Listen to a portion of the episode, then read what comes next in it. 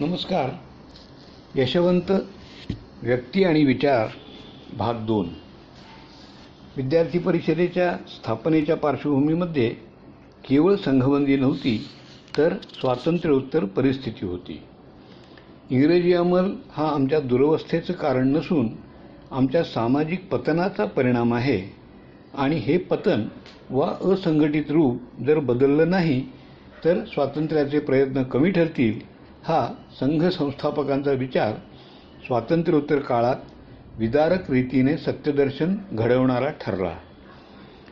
स्वातंत्र्यपूर्व काळात सर्वच समाजाचे कर्तव्य स्वातंत्र्यासाठीच्या प्रयासात ठरत होते तर आता स्वातंत्र्योत्तर काळात समाजाच्या सर्वच क्षेत्रातील घटकांनी राष्ट्रीय पुनर्निर्माणाच्या प्रक्रियेत सहभागी होणे अगत्याचे ठरले होते. हा कार्यबोध परिषदेत ठासून मांडण्यात आला. या कर्तव्यबोधातून समाज जीवनाच्या प्रत्येक क्षेत्रातील घटक त्यांच्या त्यांच्या क्षेत्रातील पुनर्निर्माणात योगदान देतील. स्वातंत्र्योत्तर काळातील हा प्रत्येक क्षेत्राचा राष्ट्रीय पुनर्निर्माणाच्या व्यापक संदर्भातील कर्तव्यबोध परिषदेच्या सैद्धांतिक भूमिकेचा पाया ठरला कारण यशवंतराव या कर्तव्यबोधाविषयी अत्यंत जागरूक होते. तरुण संघर्षशील लढाऊ कार्यकर्त्यांना त्यांनी नेहमीच प्रोत्साहन दिले. वेळोवेळी शैक्षणिक राजकीय प्रशासने व सरकार यांच्याशी संघर्षाचे मुद्दे व प्रसंग उत्पन्न झाल्यावर संघर्ष केला पाहिजे यात यशवंतराव मनोभावे होते. परंतु एका व्यापक संदर्भात केवळ संघर्षाने प्रश्न सुटणार नाहीत. कर्तव्यबोधाचा रचनात्मक प्रयास अटळ आहे हे सूत्र त्यांनी नेहमीच पक्केपणाने धरून ठेवले. विद्यार्थी परिषदेची रचनात्मकता रचनात्मक दृष्टिकोन ही मूलभूत जीवननिष्ठा ठरली ती अटळपणे व अढळपणे. छात्र आंदोलनांच्या तेजीचा तो काळ होता. स्वातंत्र्यपूर्व काळातील स्फोटक आंदोलन परता टाकलेला तरुण वर्ग अजून तरुण होता. निषेध नकाराची घोषणा नेहमीच आकर्षक असते तशी ती होतीच.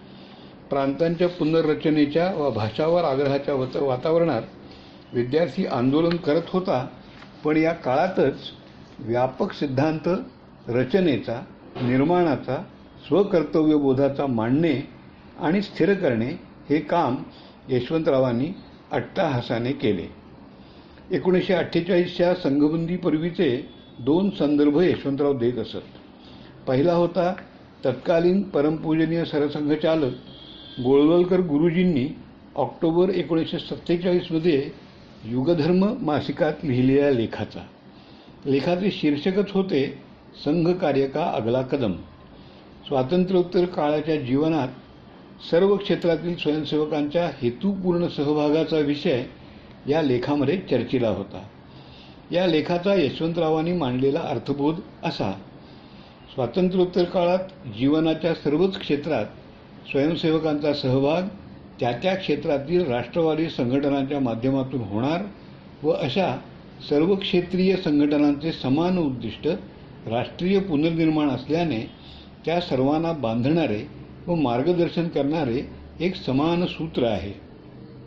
म्हणजे संघ कार्यका अदला कदममधील विचारसूत्राचा निष्कर्ष असा की शैक्षणिक क्षेत्रात विद्यार्थ्यांची संघटना उत्पन्न होणे अटळच होते.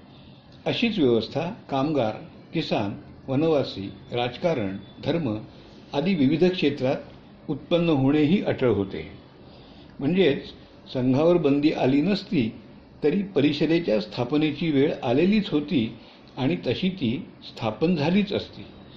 या विचारसूत्राच्या पुष्ट्यर्थ यशवंतराव दुसरा हवाला देत तो एकोणीसशे सत्तेचाळीसच्या नोव्हेंबरात झालेल्या महाराष्ट्रातल्या प्रचारकांच्या बैठकीचा. या बैठकीत गटशः चर्चा झाल्या व जीवनाच्या विभिन्न क्षेत्रात आता स्वातंत्र्योत्तर काळात स्वयंसेवक काय करू शकतात याचा विचार विमर्श झाला. विद्यार्थी परिषदेच्या आज स्थिरपत झालेल्या भूमिकेत हा राष्ट्रीय पुनर्निर्माणाचा व्यापक संदर्भ पुढे स्वायत्त समाजाच्या विचारात व सामाजिक स्वायत्ततेच्या संदर्भातील जनसंघटनांच्या निश्चितीत विकसित झाला.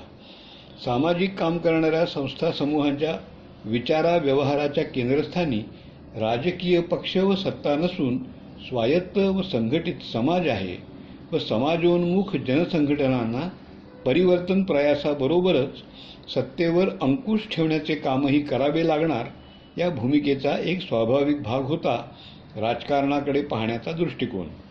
जनसंघटनेची परिषदेची ही भूमिका असेल तर मग ती सत्तेच्या व पक्षांच्या राजकारणापासून अलिप्त असावी लागणार हेही आपोआप ठरले गेले. विद्यार्थी परिषदेच्या सैद्धांतिक भूमिकेचा सत्तेच्या पक्षीय राजकारणाच्या अतीत वा त्यापासून अलिप्त हा पैलू असाच स्पष्ट झाला.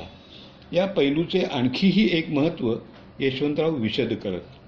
ते म्हणत की समाज आधीच विस्कळीत झाला आहे. सर्व प्रकारचे भेद आजही तीव्र आहेत. भाषा प्रांत पंथ जात आदी भेदांच्या जोडीला आपसात अस्पृश्यता उत्पन्न करणारा एक नवा भेद उत्पन्न झाला आहे. त्याचे नाव राजकीय पक्षबाजी. विद्यार्थी परिषद हे जर संपूर्ण छात्रसमुदायाचे संघटन व्हायचे असेल तर त्याने एकतेच्या आड येणाऱ्या सर्व भेदांच्या वर उठायला हवे. राजकीय पक्षबाजीच्या अस्पृश्यतेच्या वर यायला हवे. यशवंतराव म्हणत आमचा देशभक्तीचा विचार व्यापक असायला हवा. आमची देशभक्ती छापाची देशभक्ती नाही. देशभक्तीवर आमचा किंवा आणखी कोणाचा छाप असण्याची गरज नाही.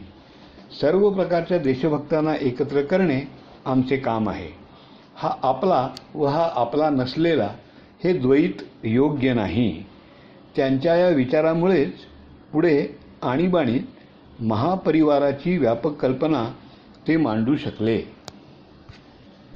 हीच सर्वसमावेशकतेची संकल्पना त्यांनी शैक्षणिक परिवार या शब्दप्रयोगाने सर्वांसमोर मांडली.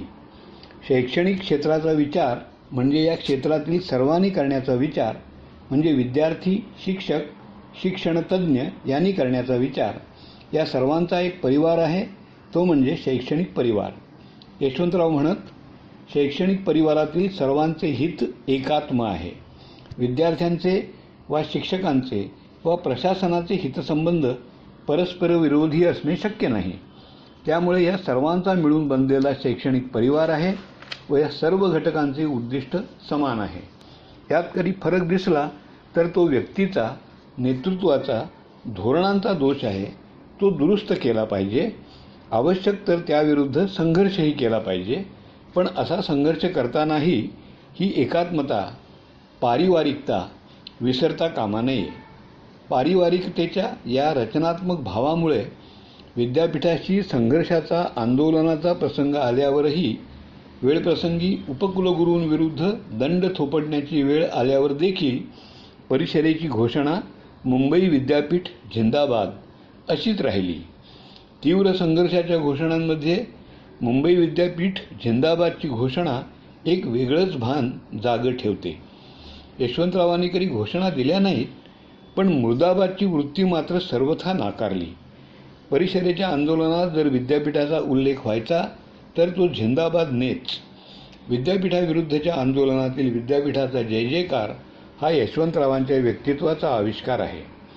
शैक्षणिक परिवाराच्या या कल्पनेवरील श्रद्धेमुळे व शैक्षणिक क्षेत्राचा केंद्रबिंदू विद्यार्थी व त्याचे हित आहे या विश्वासामुळे अध्यापकांच्या अनेक आंदोलनात विशेषत संपासारख्या वा परीक्षांवरील बहिष्कारासारख्या तीव्र कार्यक्रमात यशवंतरावांची भूमिका स्वतंत्र राहिली.